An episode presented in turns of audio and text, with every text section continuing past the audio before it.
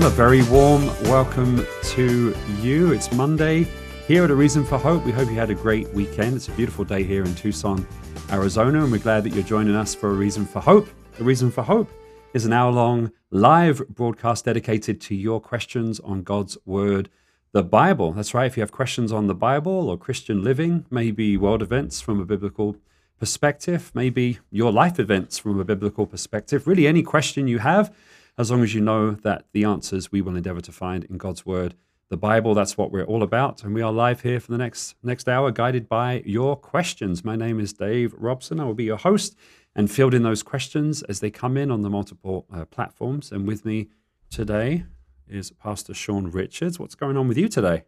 Discovered why you don't see many major comedians come out of Hawaii. Why is that? They only go aloha. Oh, oh. But um, bump. We need to have like uh, a, a little uh, sound bite uh, with the snare. With a, I could probably I do that. I'll yeah. work on that for next time. Trust me, folks, it gets better. Stick with us. Also with us, Scott Richards, who's a senior pastor here at Calvary Christian Fellowship. How are you doing? I'm doing fantastic. It's a very exciting time to be a believer, and uh, lots of uh, great ministry going on, and uh, looking forward to seeing how the Lord's going to lead and guide and direct in the broadcast today. Absolutely. No car trouble today. I know you uh, had not, not a you bit. Got rear-ended one week. You had a blowout the next week. It seems like your same your, week. Your car is the same week. Wow. I, right? I, I don't know. My prospects for getting home after this broadcast yeah, I'll might give you, be a little dicey. I'll give you a ride. Yeah. I'll follow you home and yeah, inter, intercede with much which prayer and supplication. That's right. That sounds yeah. that sounds good. Well, there's there's multiple ways you can join us. Obviously, if you're seeing us and hearing us, congratulations, you've you found a way. Uh, but there are multiple ways you can join us. If you're listening to us on the radio, on Reach Radio, uh, you are listening to our last show, pre-recorded. But please do send us your questions at questions for hope at gmail dot com. That's questionsforhope spelled out at gmail dot com. And we will endeavor to get your question on the next show. But on our other platforms, we are live as can be. We are uh, at calvary christian fellowship dot com. A Reason for Hope is a ministry of Calvary Christian Fellowship. So if you go to calvary christian fellowship dot com, follow the Watch Live tab, you'll find us live there, and there's a chat function. On Facebook as well, at Calvary Christian Fellowship of Tucson, there's a chat function there as well. You can watch and follow along and send us your questions. On YouTube, the channel is called A Reason for Hope. So look for A Reason for Hope on YouTube. Same deal there. Watch and send the questions there. We have an app as well for our church so that you can watch us live, not only A Reason for Hope, but our services. So go to your app store, search for Calvary Christian Fellowship. You'll find an app that you can download on your mobile device, or also on Roku and Apple T V, should you want to watch us on the big screen. And why wouldn't you want to just blow us up in high def?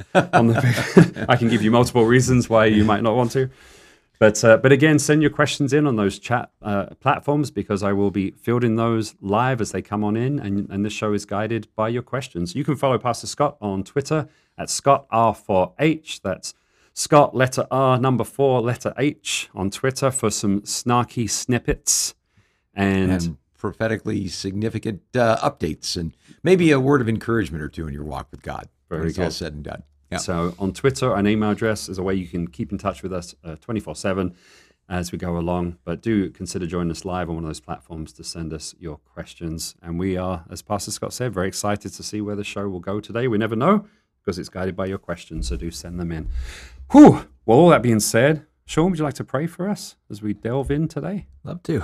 Dad, thank you for the chance to be in your word, in your spirit, and among your people. We ask that all would be blessed and edified through the work you're doing here. Allow the questions to come in from the hearts of your people, and to ultimately receive answers that are not only guided by your Spirit as well, but able to settle and inform the hearts of those who are listening. Thank you for the opportunity we have to steward those things and to practice these spiritual gifts. And we pray it would all be done in Jesus' name. Amen. Amen. Amen. Well, Pastor Scott, you often have a, a little update for us on world well, goings on. Yeah, well, a uh, couple of updates. Uh, we talked quite a bit last week about uh, the election in Israel and the aftermath of that. Uh, fascinating uh, series of events, especially uh, with some, uh, well, possibly prophetic uh, overtones to them. Mm. Uh, as we mentioned, it's been confirmed that uh, Benjamin Netanyahu is going to be the next prime minister of Israel. Talk about the comeback kid. Uh, he, his political career uh, reminds me of the famous uh, Mark Twain uh, quote, uh, the uh, reports of my death have been greatly exaggerated, mm. uh, because uh, he's been written off and said, oh, you know, he can't come back from this. He's politically, uh, you know, a casualty at this point. But uh, once again, he's going to be able to form a government uh, with a pretty significant uh, buffer zone, if you will, of uh, representatives in the, the uh, Israeli Knesset. Uh, the, the interesting thing, though, is that this new government is expected to be, uh, by analysts, one of the most religious in Israel's history. Uh, the Likud party, which tends to be conservative, although not um, uh, in-your-face religious in its uh, orientation, but conservative in its principles, has joined together with two ultra-Orthodox parties and the religious Zionism state. Uh, you know, again, the religious Zionism slate uh, won fourteen seats. Now, uh, members of religious Zionism and their followers, now this is where it gets really interesting, have been calling for more access for non-Muslims to the Temple Mount compound. Now, the reason that that is an issue is because in nineteen sixty-seven, uh, Israel worked out a deal with Jordan uh, that is called the Status Quo Agreement to this day. What that states is that although Israel controls the territory uh, politically, Uh, the uh, Jordanians will uh, were given the right to administrate the Temple Mount site spiritually. And they have a group called the Waqf, W A Q F, I guess it's how it's uh, spelled, that uh, really uh, runs a very tight rein, uh, especially on who can pray on the Temple Mount. Sean and I have shared some stories about our encounters with the Waqf on our uh, trips to Israel, and they are mm. definitely not really pleasant people, not really very friendly uh, towards uh, Americans per se. But boy, if you are Jewish and go up on the Temple Mount, uh, you are definitely in for a pretty wild and woolly ride. Mm. Uh, the idea of praying on the Temple Mount uh, is considered absolutely forbidden by the Waqf uh, individuals. According to the Status Quo Agreement, Jews cannot openly pray on the Temple Mount. Well, you know, in a nation, uh, in Israel, where freedom of worship is protected in their constitution, some Jews argue that despite the presence of the Muslim shrines that are there, they should be able to pray at what they consider to be the holiest shrine in all of Judaism. Right. Now, many do go up on the Temple Mount and pray. When mm. we went up on the Temple Mount, I certainly prayed, uh, didn't you know, lift my hands or, you know, uh, fold them in the traditional avenues of prayer. But, you know, Lord knew I prayed when I was up there. Uh, but uh, some even make it a point to go up and do some things that are, well, uh, fairly provocative, if you will. Uh, there was a group that tried, for instance, uh, on the last Day of Atonement, to bring a goat up on the Temple Mount and sacrifice it. Uh, so they were cut off at the pass by the Israeli police, who are the ones that actually provide the muscle, the security behind the Temple Mount. The Waqf run around with sticks and things like that and hit you if they think you're out of line. But if someone tries to do something like that, which uh, could have really uh, been a, a, a huge problem, uh, the Israeli police step in and uh, escort the people Uh, off. Well, very interesting. Uh, one of the individuals that is, uh, well, a, a very heavy hitter in the religious Zionism ticket, which is an absolute essential for a uh, Netanyahu government to be formed. He can't do it without them. It's a fellow by the name of Itamar Ben-Gvir. Uh, Itamar Ben-Gvir is a individual who has made some Uh, very interesting statements regarding uh, the status of the Temple Mount. In fact, he has openly said that the status quo agreement that has been in place since nineteen sixty-seven between Jordan and Israel regarding the Temple Mount uh, should be amended. And uh, some of the statements that he made uh, were, were this. Uh, in an interview with the Times of Israel, he said that racism on the Temple Mount is what is really violating the status quo. Quote, he said this, a Jew who prays on the Temple Mount gets arrested. Why are Arabs allowed, allowed to pray and Jews are forbidden to pray? This is racism against Jews. I want equal rights. It can't be that the rights of Jews are harmed just because they are Jews. Well, uh, the amount of traffic that goes on uh, on the Temple Mount now, I guess over six thousand Jewish visitors over the Jewish holidays uh, this fall visited the Temple Mount. And another Knesset member uh, from the religious Zionism party, Simcha Rothman, went so far as to go to the Muslim cemetery that is adjacent to the Temple Mount. Now, you know, Sean, that cemetery was placed there adjacent to the Temple Mount for a pretty significant spiritual reason, wasn't it? Yeah, as far as uh, prophecy is concerned, the expectation of the Messiah's return is also given to us in Ezekiel. When the Spirit of the Lord departed from the temple, it went to the east, and that is why the eastern gate is sealed. They expect that to be where the Messiah will Now, the enter. Muslims sealed it. Yeah. Right? Yeah. That is. Yeah, they, they, they bricked it in. Yeah, but, thinking that this was going to prevent Messiah from coming through it. Which is hilarious in the futility of it. But, but the, they, they went an extra step, right? Yeah, and of course, uh, when we look at any archaeological or historical evidence for Israel having existed a long time, even according to their Muslim sources, in the land known as Israel today, um, they make the point of emphasis to either destroy or to even, as superficially as possible, scratch out the Jewish names on these tombs and the uncoverings of these things. We remember on our first trip to Israel a report right. of a uh, archaeologist that was basically uh, hollowing out this tomb, and he was looking at the artifacts inside. The Muslims sealed him in and tried to suffocate him to death. So when we're talking about an eye for history, it's not just in their own religion. You can look up all the uh, funny things that they found verifying the existence of Muhammad and the house of Khadijah in Mecca today. Nothing. But also noting the revisionism they're committing against the Jewish people that interferes with their what's handed to them by their leaders, the narrative, as it said, or the standard Islamic narrative, the S I N, if you will. Yeah. Yeah. So uh, one of the reasons that they put this cemetery outside the Eastern Gate uh, was the uh, notion that uh, no Jew could go into the temple area if they'd come in contact with a dead body or a grave. Mm-hmm. And so they set this up as a barrier Uh, to put in place. Well, uh, a member of uh, uh, Itamar Ben-Gvir's party uh, decided to do something about that. He went and blew a shofar horn at the Muslim cemetery adjacent to the Muslim, uh, the uh, Temple Mount. Uh, so, you know, moves like these are viewed by Palestinians as provocative. Uh, they've been used as an excuse for those who are in uh, the uh, Al-Aqsa Mosque uh, and the uh, Dome of the Rock uh, to uh, go to the edge of the Temple Mount and throw objects and things down on the Jews who were praying at the Western Wall.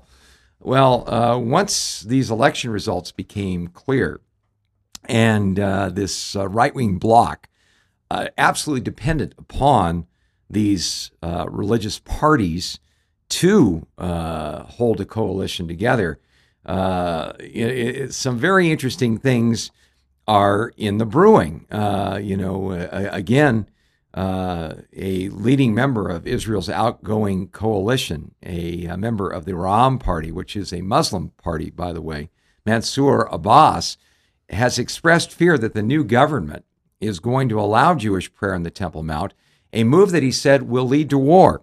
Uh, when you're talking about the most sensitive subject, which is the holy sites, people's minds uh, stop working and religious feelings take over, he said. On Israeli television, we've seen how many rounds of escalation were sparked by provocations at the Al-Aqsa Mosque. Well, the interesting thing is our uh, this individual, Itamar Ben-Gvir, is uh, essentially, you know, the, the, the, the hard rumors are this, that he gave his support to a Netanyahu government in exchange for being given Uh, the cabinet position that would allow him to manage Israeli security. He would be in charge of Jewish security, including all of the policies that would pertain to the Temple Mount. So this could be fun. Yeah. So uh, very interesting to see how uh, the, the horse trading goes on. The actual title is the public security minister. Uh, and uh, it does appear uh, that Itamar Ben-Gvir uh, would be uh, most uh, adamant about wanting to change the policies on the Temple Mount. Now, the reason we bring this up to you is, is our good friend Don Stewart uh, would remind us uh, constantly, when it comes to biblical prophecy and the signs of the times, Israel is like God's hour hand. We should always be looking at Israel for what's going on as far as the heavenly heads-ups uh, regarding our proximity to the return of Jesus. Uh, Jerusalem is the minute hand. What goes on in Jerusalem is incredibly prophetic, significant.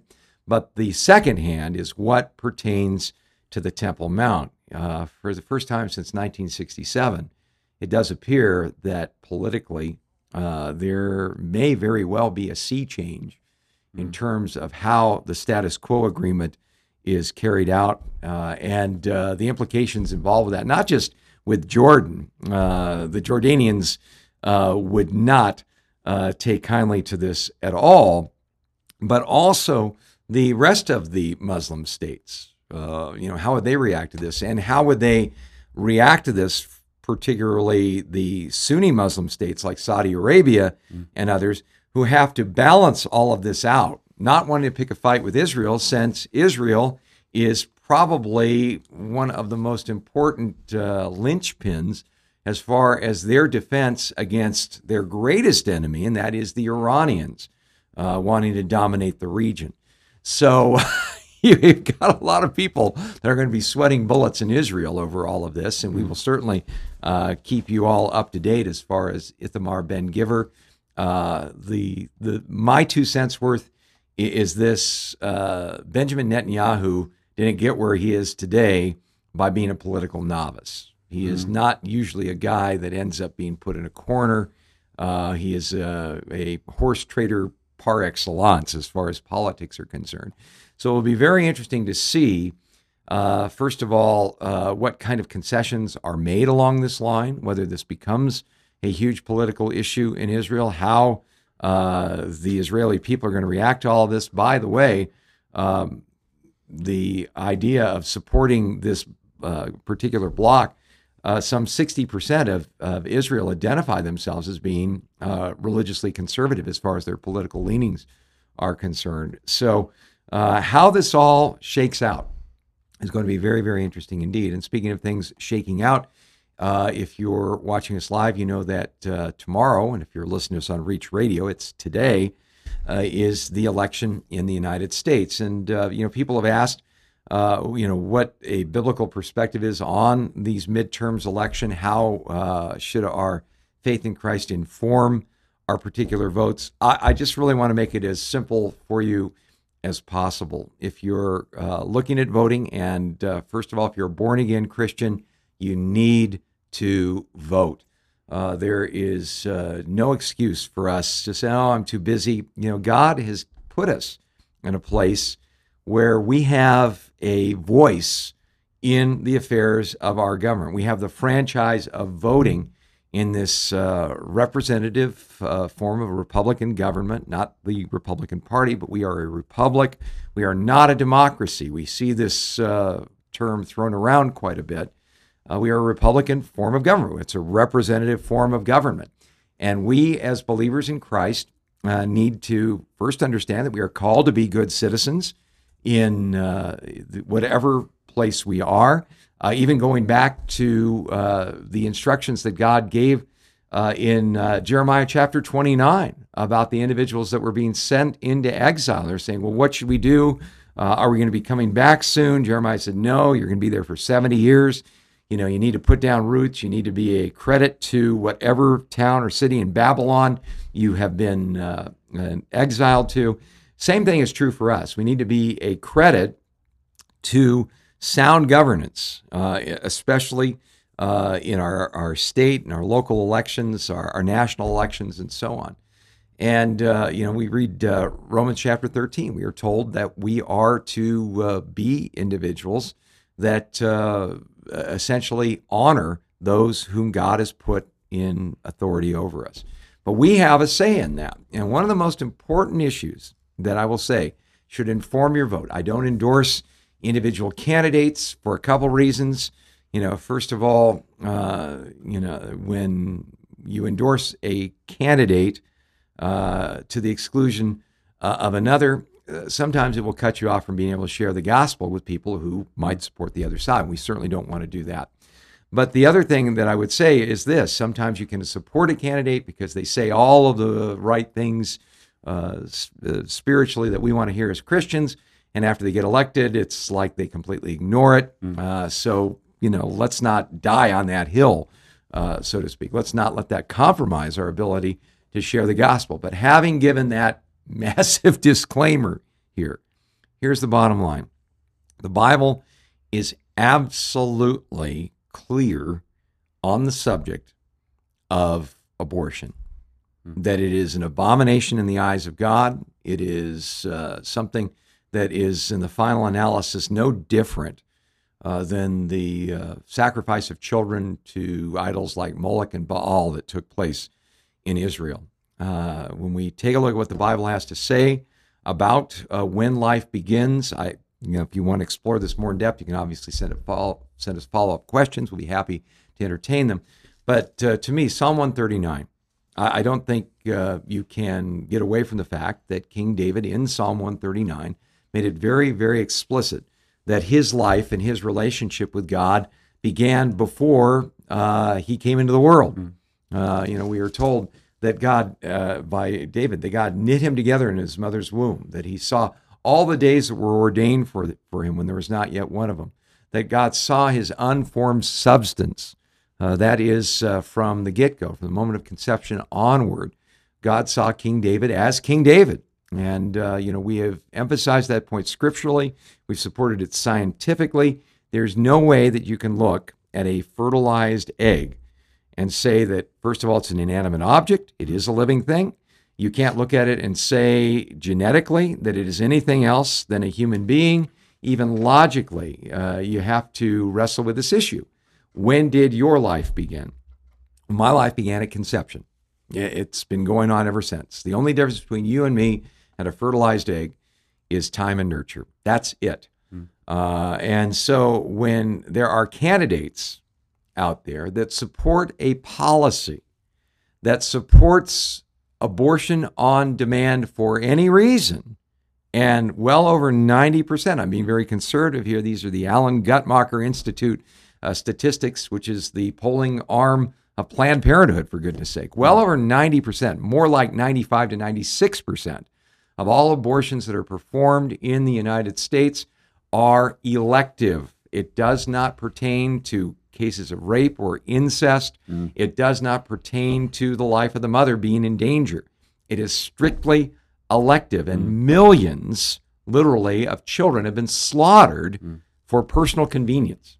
That's essentially what it comes down to.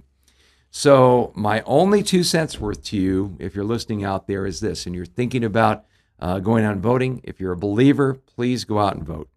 You need to go out and vote. Uh, you need to exercise that franchise. And this, more than anything else, should guide your decisions as far as the election is concerned. Ask yourself the question, is the candidate I'm thinking about voting for in favor of abortion up to the ninth month? Mm-hmm. Because one political party in this country supports abortion on demand even up to the ninth month of pregnancy. Mm-hmm. Uh, and someday we're going to give an account before God uh, regarding uh, how we used our franchise to vote and uh, what we uh, we did with this. And I would not want to stand before the Lord someday and have to explain to him why I voted in support of a candidate that uh, essentially believes in this kind of barbaric practice. Uh, you know, it would be like uh, giving the two thumbs up when Solomon decided to build a uh, an altar to Moloch in the Valley of Hinnom.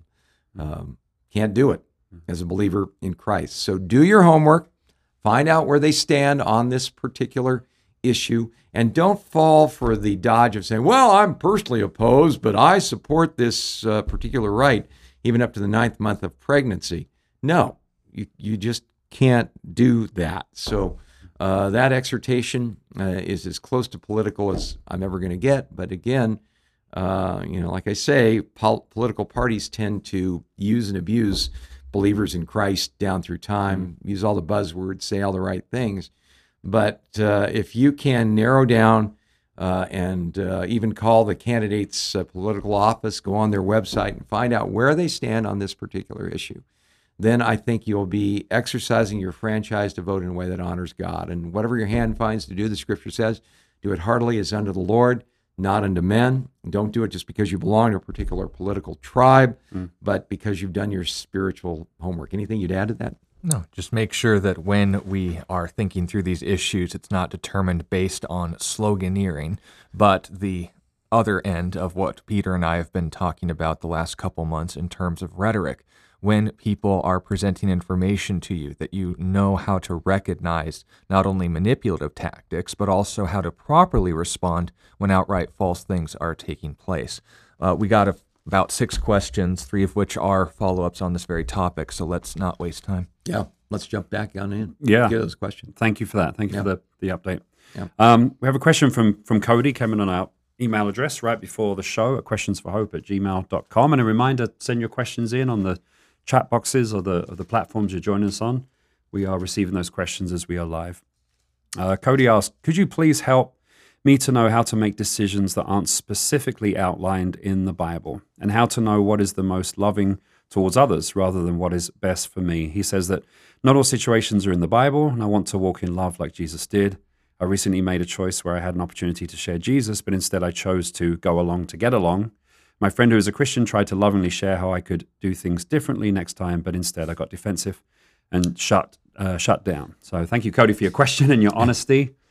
Yeah, two things to keep in mind on both issues. Uh, first, we recommend the Proverbs Challenge. Just go through one of the most practical sections of the Word of God. Uh, chapter ten obviously has the most concise sections, but the entire book is important if you know how to handle yeah. ancient Hebrew poetry. Understand that cult groups love to spin, fold, and mutilate these things, but it is, in fact, very much easy to understand at face value if you don't let people set the agenda and narrative for these passages. When you're asking what I ought to do, it's obviously going to be, I guess, uh, spearheaded with two goals in mind. Does this closer to God, and does this accurately portray His character to other people? When people say, I don't want to be self-interested, that is, although well-intended in most cases, kind of a misnomer, because nothing we do in this life isn't also, if not exclusively, for our benefit, and the Bible doesn't necessarily condemn us for that. In the book of Proverbs chapter nine, we were just going over this in our junior high and high school classes, that if you're wise, you are wise for yourself. You are the first and foremost one who benefits right. in yeah. living a way that honors God. He's honored by the process, don't get me wrong, but if I say I have to do this to my detriment, that would be something the Bible calls foolish. We should make decisions that benefit the most possible people, and wisdom, including yourself in that mix, is an assumption. The second thing that we need to keep in mind is that when I'm asking, you know, the spearhead of my decisions, the goal, it's the same thing in evangelism. Am I sharing the gospel with this person to just mark off my obligations to people? You said you had an opportunity. Every thing is an opportunity. But when people come alongside you, and we've all been in that situation before, where someone uh, decides to play, I guess, Monday morning evangelist and say, no, if you were going to share your faith, this is how you should have done it, they would have been the one to do it. It's just basically coping for their own cowardice. But when we ask ourselves the question, is this good or is this wise? It's not always the same answer. Is it good to share the gospel? Yes. Is it wise to cast your pearls before swine? Understand the point. If you don't know someone and you have an opportunity to share the gospel, but you don't know how to relate it to them personally, you can be patient and wait for the Spirit. You can just be a decent person. You can see if they will ask you questions, but we can't get caught in the mindset of saying, I didn't share the gospel with everyone and everything that crossed my path today, therefore I'm a sinner. We should take opportunities not only as they appear, but how they appear. And sometimes the best way to be a witness of Jesus is just being caught acting like him. most people don't end up uh, sealing the deal as far as salvation is concerned, but we do, as uh, Greg Kochel uh, oftentimes illustrates it as, get the chance to put stones in people's shoes. If people right, have this assumption working in their minds that those Christians, they're just a bunch of right-wing extremists trying to take away our rights and impose their religion on us without thinking through the three absurdities that that sloganeering implies, being an exception to the rule is something that God can use. And if you had the chance to do that, to not go along to get along, we'll talk about that in a second, but to just be like Jesus in whatever situation you were, knowing when, where, and this is key, how to share the gospel are steps of wisdom. Yes, there is a good thing to do and a bad thing to do, but there is also a good way to go about something and a wrong way to go about a good thing. What would be some examples of that? And continuing on with the point. Well, you know, as far as being able to have like a compass heading, uh, making tough moral decisions, there's mm-hmm. a couple of passages that have really been helpful to me. Uh, you know, first of all, our decisions in life begin with our mindset in life. Uh, we have to renew ourselves on God's word. Mm-hmm. Romans chapter twelve, uh, verse two says, "Do not be conformed to this world, but be transformed by the renewing of your mind, that you may approve what is that good, acceptable, and perfect will of God." In other words, the more I allow God's word to dwell in my mind richly, uh, the, the better off I'm going to be. I'm going to be able to kind of have that discernimeter, if you will, working, where I go, okay, Uh, you know, I'm not sure I see, you know, a, a hardcore scriptural issue, but there's something about this that uh, I really think that this is what the Lord would want me to do. Uh, you know, a, a biblically informed individual uh, has a, a real advantage over that sort of thing. You know, we're not going on feelings. We're going on biblical principles. And, you know, granted, uh, you know, you can search your concordance and try to find uh, the internet somewhere in your Bible. It's not there. But there's obviously principles in the Bible that can govern, say, decisions we make as far as the, the kind of content we, we watch online or through other media platforms and so on. Uh, there, there's obviously principles that will guard and guide us in terms of financial decisions we're going to make. There are principles that we find in the Scripture that will give us guidance as far as relational decisions that, that we need to make.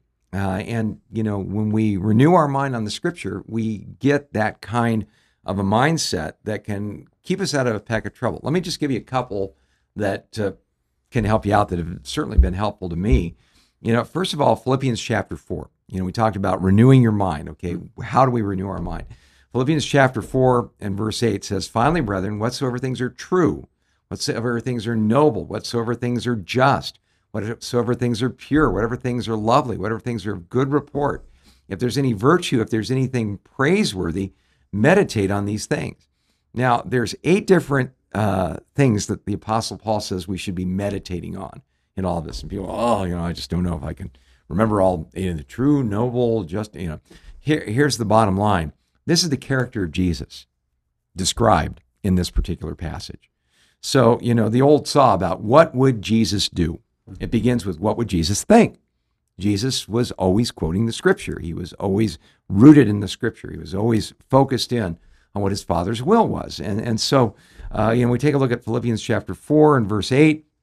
We get a really good grid, if you will, uh, to put up in our mind. I know some people are like, oh, Bible memory, I'm just not sure. I, this is my gift or something like that. Hey, you can memorize Scripture. Believe me, it's really possible to do that. And it is such a value, such an important thing for us to have under our belt spiritually. So, you know, commit to memory, Philippians chapter four and verse eight, and let those sort of things renew your mind. If you can't remember all eight, focus in on the person and character of Jesus on a regular basis uh, within your life. Uh, in, in the book of James chapter four, there's another really important uh, set of principles that I think that can cause us to be able to uh, renew our mind. You know, it's speaking about uh, the wisdom from God, I should say, James chapter three. Uh, and, and I love uh, what it says here. Uh, it says in verse thirteen, "Who is wise and understanding among you? Let him show by good conduct that his works are done in the meekness of wisdom. But if you have bitter envy and self-seeking in your hearts, do not boast and lie against the truth. This wisdom does not descend from above, but is earthly, sensual, demonic. Where there is self-seeking, uh, where, where uh, there is envy and self-seeking exist, confusion and every other evil thing are there. So here's James giving us some things and saying, okay, here's what you don't need to be thinking about. Thinking about other people's lives and other people's relationship with God uh, and not your own, to the exclusion of your own. And, and I say that in terms of judging other people and, and things like this. Well, why does God bless this person and I'm not blessed over here? Well, that's envy. Uh, you know, well, what's in it for me? You know, uh, you know, I, I I need to have my needs met. That's self-seeking. That's not the wisdom from God. But in, in contrast, you, you go down that that uh, that path. Confusion and every evil thing are there. So if you're feeling confused, maybe it's because worldly wisdom is kind of creeping into your mindset. But I love what follows up on this. But the wisdom that is from above is, first of all, pure, then peaceable, gentle, willing to yield, full of mercy and good fruits, without partiality and without hypocrisy. Now, the fruit of righteousness is sown in peace by those who make peace. I, I love that because, you know, James, you know, as, as we've mentioned here, Sean, is uh, called the Proverbs of the New Testament. And, and it really does give us the, the wherewithal to be able to uh, to navigate in these things. And so, you know, there are times where I'll be drawn a blank in terms of decisions I have to make regarding the church, or regarding our family, regarding finances, all these different things. And it's really been helpful for me just to sit down and say, okay, what does it mean to pursue purity in this situation? Not compromise with the world, not things that might, uh, you know, titillate my flesh. What does it mean to be pure in this situation? What does it mean to be peaceable in this situation, not creating conflict unnecessarily? Mm. Uh, what does it mean to be gentle? The, the word there can literally be translated meek. It literally means strength under control. Mm. Okay, what does it mean for me to practice self-control in these things? Willing to yield. You know, I don't have to uh, win every argument. I don't have to have things go my way every time. Maybe, just maybe, somebody else has a better idea mm. or, or a, a better handle on God's will there. If we're all agreeing that what we want is God's will and all this, not my will, then, you know, then we can be willing to yield uh, according to this. Full of mercy and good fruits. Uh, you know, what's the merciful thing to do in this set of circumstances? What is, what does it mean to produce good fruits, like the fruit of the Holy Spirit in our life? Love, joy, peace, patience, and so on. Uh, and, and, you know, and I love this because if we're without partiality and without hypocrisy, you know, we're not uh, playing games, if you will, with with people. You know, we're not uh, we're not just acting out a role, but uh, really walking in sincerity. You know, I think if you just keep these things front and center, then that's great. Now, here's where you start. If you go, oh, this is too much for me to remember, write it down on a three by five card or a small piece of paper and keep it in your wallet. And the next time you feel clueless, go in your wallet and read that, pray about it, and say, okay, Lord, what does it mean for me to walk in harmony with your wisdom? Mm. And the more you do that, believe it or not, the more these character qualities are going to start gaining traction in your brain. Mm. They're going to be at the front of your mind. And uh, boy, I'll tell you, it, you know, we can uh, save ourselves a peck of trouble just by learning to walk in God's ways mm. along this line. You got anything you'd add to that? I started. Let's uh, get. We got eight questions now. Yeah. Okay. Great, Cody. Thank you for that. Qu- great question. That was great. That really helped me out too. Thank you for that. Wonderful question. I have a question from Johanna. Uh, was the angel of death used just for that particular purpose? Was the angel of death a good angel or bad one used for a particular purpose of death of the firstborn? Thanks. That was the Lord himself. Isaiah forty-five is very clear that God is the one who has the rightful authority to give and take life. When that judgment fell, it was that I would go throughout the land of Egypt and smite all the firstborn. You can read that in the book of Exodus. It was the Lord, not a demon.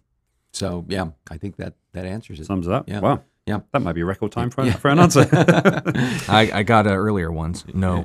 yeah. yeah, cool. Thank you, thank you, Johanna, for that question, for being part of the broadcast. And and the the the obvious follow up to that is, well, then does that make God the author of evil? Mm. No, it makes God the righteous judge, especially mm. when you see what Pharaoh's genocidal uh, Exodus one. Was. He did the right. same yeah. thing to the people of Israel, yeah. and note Pharaoh was given eighty years to get his act together with God, having direct exposure and regular interaction with the Jewish people who are not quiet about their faith, as you see with the Jewish midwives and their values being affected by the Jew or the Egyptian midwives and the Jewish people. And, and nine different plagues that built up to all of this. Mm. Each time, uh, Pharaoh given the opportunity to turn back to God, asking Moses to pray for him. Moses prays, the plague leaves. Pharaoh hardens his heart. Mm. After plague number five, God hardened Pharaoh's heart. Right. And then in plague number seven, Pharaoh's hardening his heart again. So uh, you're not talking about something that uh, doesn't demonstrate the forbearance and patience of God, but also tells us God's nobody's fool. And if you ask, well, why would the actions of one man affect the well-being of the entire nation, including their children? That's the seriousness of political power. Your decisions impact the lives of the entire nation you're in leadership over, which is why Moses started at the top. Yeah, very good. Yeah. Johanna, thank you for that question. I hope that helps you out. Uh, question from Susan. Did Moses die in the wilderness, or was he taken by God, or something else? He yeah. was buried on a mountain. Yeah, actually, we have chapter and verse on this, so there's there's no doubt about well, it. Those are the best ones. Uh, in Deuteronomy thirty-four, in verse five, we're told, so Moses, the servant of the Lord, died there in the land of Moab, according to the word of the Lord, and he buried him in a valley in the land of Moab, opposite Beth Peor, but no one knows his grave to this day.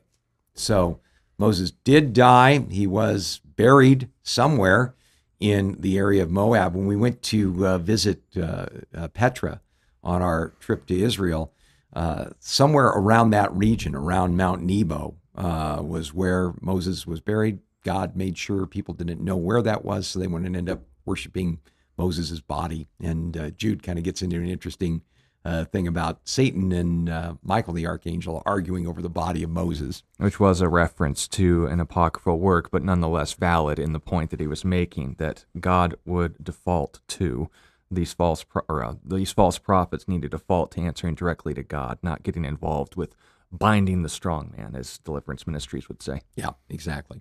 Very good. Yeah. We're moving right along, aren't we? Another uh, question. From, another question from from Susan. Um, when Lazarus died before Jesus arrived, did he go to heaven, Hades, or where? Uh, where before Jesus resurrected him? Do we know? Well, I think we can answer that pretty straightforwardly. In yeah. the book of Luke, chapter sixteen, we're told what the Old Testament uh, setup was as far as the afterlife is concerned. It's the account of the rich man and Lazarus. Now, some people say, well, isn't that a parable? No, I don't think it's a parable at all for a few reasons. Number one, no other parable Jesus taught uh, had proper names in it. In the account of the rich man and Lazarus, you've got uh, Lazarus being named, you got Abraham being named, Dives, uh, the rich man, if you will. Some would say it's a proper name, like being uh, named Richie Rich, if you will. Uh, so, you know, we, we do see in that particular uh, passage uh, all the hallmarks of being given a look into the afterlife. Well, in that look in the afterlife, there was one place that people went in Old Testament times after death, both the righteous and the unrighteous. It was called Sheol, or the place of the dead. Now, it was a dual compartment situation. One side of it uh, was a place called Hades, where the rich man went, a place of torment. There was a great gulf fixed, and then on the other side was a place called Paradise, uh, or Abraham's bosom, if you will. Abraham was there, and Lazarus was there in a place of comfort. Different uh, Lazarus, by the yeah, way. Yeah. Uh, so uh, it's interesting that Jesus would use that particular name to describe that, whether it's prophetic or not. Uh, we, we can't be absolutely sure, but we can be sure of this. If someone who was righteous died in the Old Testament times, they would be there in that place prior to the death and resurrection of Jesus, which opened the doors for people to go directly into the presence of God. Prior to that time, and I know we're, we're opening a can of worms here, but prior to that time, because sins hadn't been fully paid for, they've been covered over by sacrifice or paid for, in a sense, in anticipation. People looked forward in time to what Messiah would do when he would pay the price for their sins. It was only when Jesus said, it is finished, after his death, he led captivity captive. We are told in the scripture that as he emptied out that uh, paradise compartment of Sheol, uh, after that, to be absent from the body is to be present with the Lord. But where did Lazarus go? Uh, for the four days he was, uh, his body was in the tomb, he was there in Abraham's bosom. So, yeah. Great. Thank yeah. you so much. Susan, thank you for your, your questions and for being part of the, the show today. Question from Morgana. I think I'm saying that right. Great name. Is it possible that Mormons are saved and just believe differently than us, like Catholics or Pentecostalism? Basically, is it possible that a Mormon could just be, you know, a denomination of Christianity? No. If that's the way the assumption and statement is Mormons phrased. Mormons wouldn't even actually honestly believe that, right?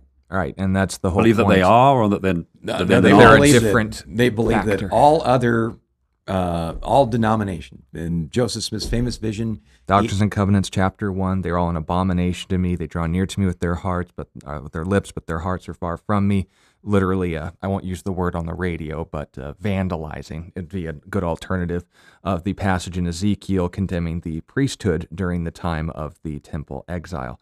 But the point being made is this: when j- your founder, the authority in which you would be set aside from any other Christian group, with Joseph Smith as your prophet, if you call him that, if you call him a spiritual authority in any sense, then you are forsaking the four non-negotiables of what makes or breaks you as a Christian.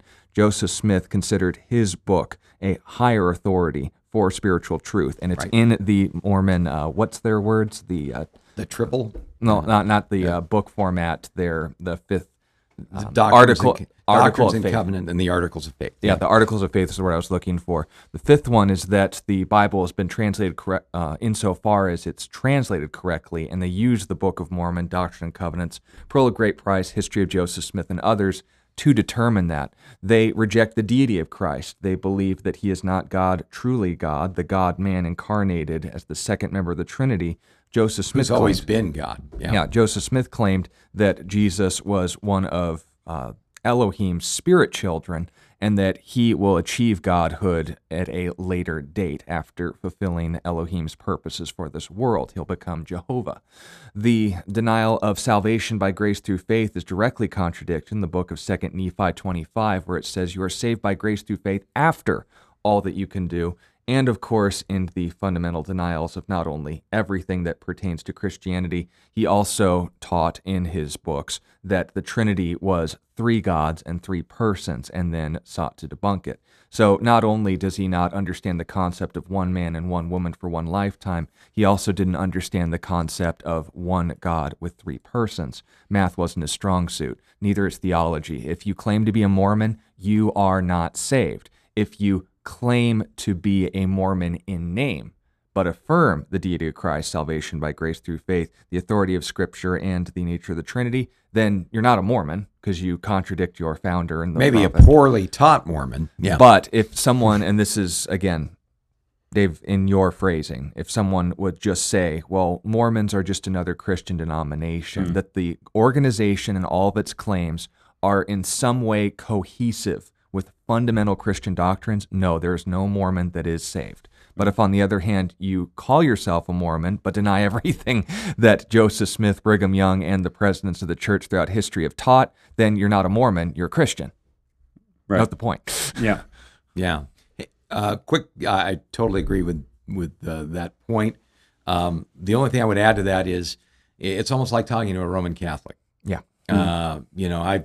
went to a heavily uh, Roman Catholic uh, high school, uh, the area I was in, heavily Hispanic and Roman Catholic.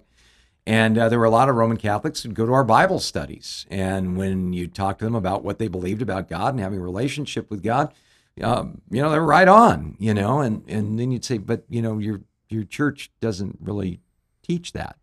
You know, oh, well, I'm sure it does. Um, well, you need to go talk to your priest about that. And, uh, you know, there's so many Roman Catholics uh, that I've run into that really don't understand what, say, the Book of Canon Law says uh, about how to be saved or uh, what the authority of the Bible is or, you know, a, a lot of things we could bring up, you know, the, the nature of the Mass and that it's really salvation by works and and so on. So, you know, I've just found whether someone presents themselves as a Mormon or as a Roman Catholic, it's really good to get down to cases and say, okay, well, I understand labels and all of that, but but but what do you believe mm. on these, you know, really important issues? Right. And uh, maybe, just maybe, you can get them to start to question their affiliation with a group that's not leading them in the right direction. Right? Yeah, I walk into a Kingdom Hall or a, uh, you know, one of their uh, temples. I'd probably get kicked out of the latter. But the point being made is you going to a church doesn't mean you're of that group. Being a Mormon means something. Being a Christian means something. Being a Roman Catholic means something. If you call yourself something but don't know what it means, that's that's your second problem. The first is knowing what you believe and why. Mm-hmm. But make sure that those things are kept in check. Yeah. yeah. Um, Mac commented that, uh, I have met a Mormon and she wants to share her Mormon book with me, but I'm not sure I'm really interested, though. I know, Sean, you, Do I know. it. Ask her questions. Yeah. You were talking the last show about um, looking into...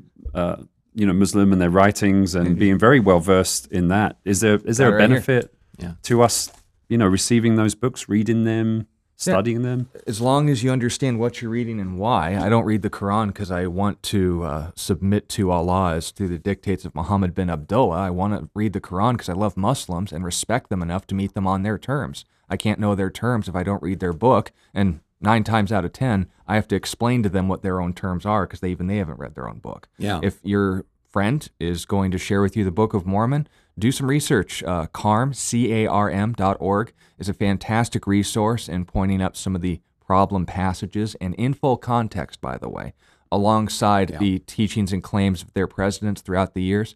I highly recommend that you interact with someone, especially if they're taking the initiative.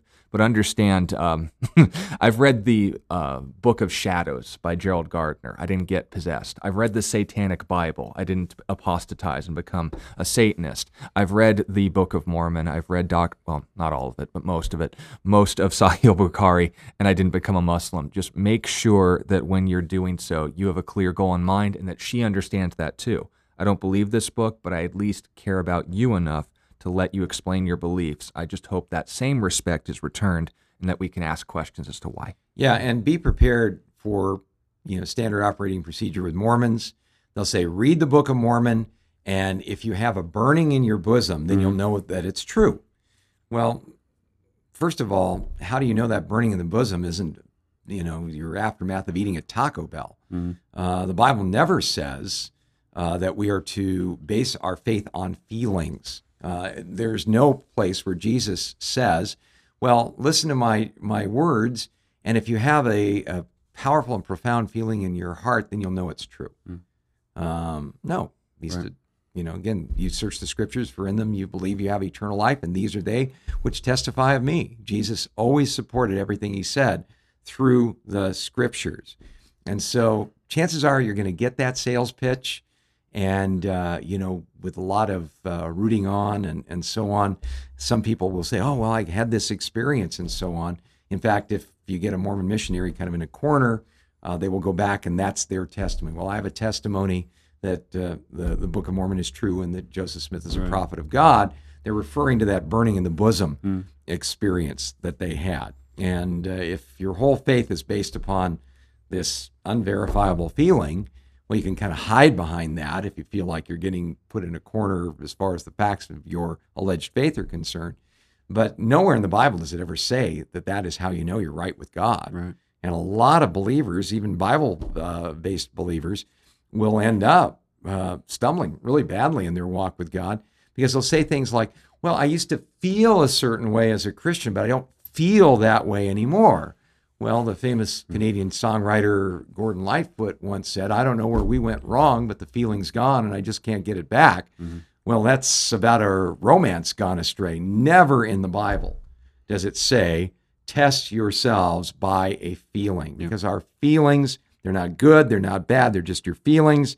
They're great servants, but they're poor masters. Mm-hmm. Never in the scripture does it say we're to base our relationship with God on feelings. Yeah. Yep. Yeah, and and and be the other thing I would just slide in here to be mm-hmm. careful is this: um, if you're really interested in an interaction on Mormonism, don't do it with a member of the opposite sex. Yeah, because mm-hmm. one of their sales pitches is, "Oh, well, come on into our church and we can date." Mm-hmm. And if you're not real solid, or you're feeling a little lonely, or you know this person's attractive to you, really cloud your mind in a big time hurry. Mm-hmm. Right. So if you're interested in exploring Mormonism, explore it, but do it with a member of the same yeah, sex. That's a good admonishment yeah. for yeah. sure. Yeah. Uh, we have about three, three minutes, two and a half minutes left. Question from Yari. Um, is everything God's sovereign will or through prayer and supplication? Example, can a person's blessing be blocked? If I don't pray for someone to get married, can I block that person's blessing? And the same with healing? Or will the person be healed? Or God take them home? No matter, no yeah, matter yeah, that's what. Uh, prosperity gospel distortion of a passage in First Peter, I believe, that you should treat your wives with gentleness lest your prayers be hindered. That's a summarization, yeah. But it's that idea that based on my behavior, and then they would also shoehorn in, or my perception of it, then I can impact my prayer's efficacy or effect on real life. Um, not the point of the passage there, again, manipulating Yari. When we're talking about the issue of our prayers being hindered before God, God always hears our prayers, but the assumption is, well, if he heard it and heard it with favor, which is what the text says, does that mean that he'll do it? Well, no, the Bible is very clear that God has a purpose and that he's not going to deviate from it. When obviously things go awry in our lives and we try and consolidate ourselves with the say, well, this was just God's will that this happened. That's not true either. We do experience consequences for our actions, and that is ultimately God's purpose. The question isn't, is God's will this healing? Is God's will this blessing? Is God's will this marriage? And I'm praying for it. God's will is, spelled out very explicitly, to conform you to the image of his Son. And that is black and that that is borderline red letters. It is black letters, but you get the point. If that is going to be accomplished through that healing, through that prayer, through those things, it will happen. But if, on the other hand, we'd say, oh, it didn't happen, therefore I didn't pray the right thing, or there's sin in my life and my prayers are being hindered, not the point of the text or passage. Make sure that it was clarifying. God's going to make sure that you have your uh, marital issues intact before you start calling, coming to him for favors, if that's the case. Right. Yeah. Hey, before we wrap up, yeah. I, I want to give a shout out to uh, Edward, who is joining us from Mindanao in the Philippines today. Wow. It's part of Calvary Chapel uh, out there. And uh, we always just consider it such a blessing to not only hear from people in the Philippines, people in Nigeria, Ghana, uh, Uganda, uh, Pakistan. Uh, it's just wonderful to see how this outreach is reaching literally all over the world. Absolutely. And thank you for joining us and, and being part of the show with your questions. Join us same time tomorrow, same time, same place. Thank you, Sean. Thank you, Pastor Scott. We'll see you then. You've been listening to A Reason for Hope. Thank you again for joining us as we continue our journey through God's Word, one question of the heart at a time. Until we meet again, we would love to connect with you. You can text or email your questions to questions for hope at gmail dot com. You can also find out more about our ministry at calvary christian fellowship dot com. And be sure to join us next time on A Reason for Hope. A Reason for Hope is an outreach ministry of Calvary Christian Fellowship in Tucson, Arizona.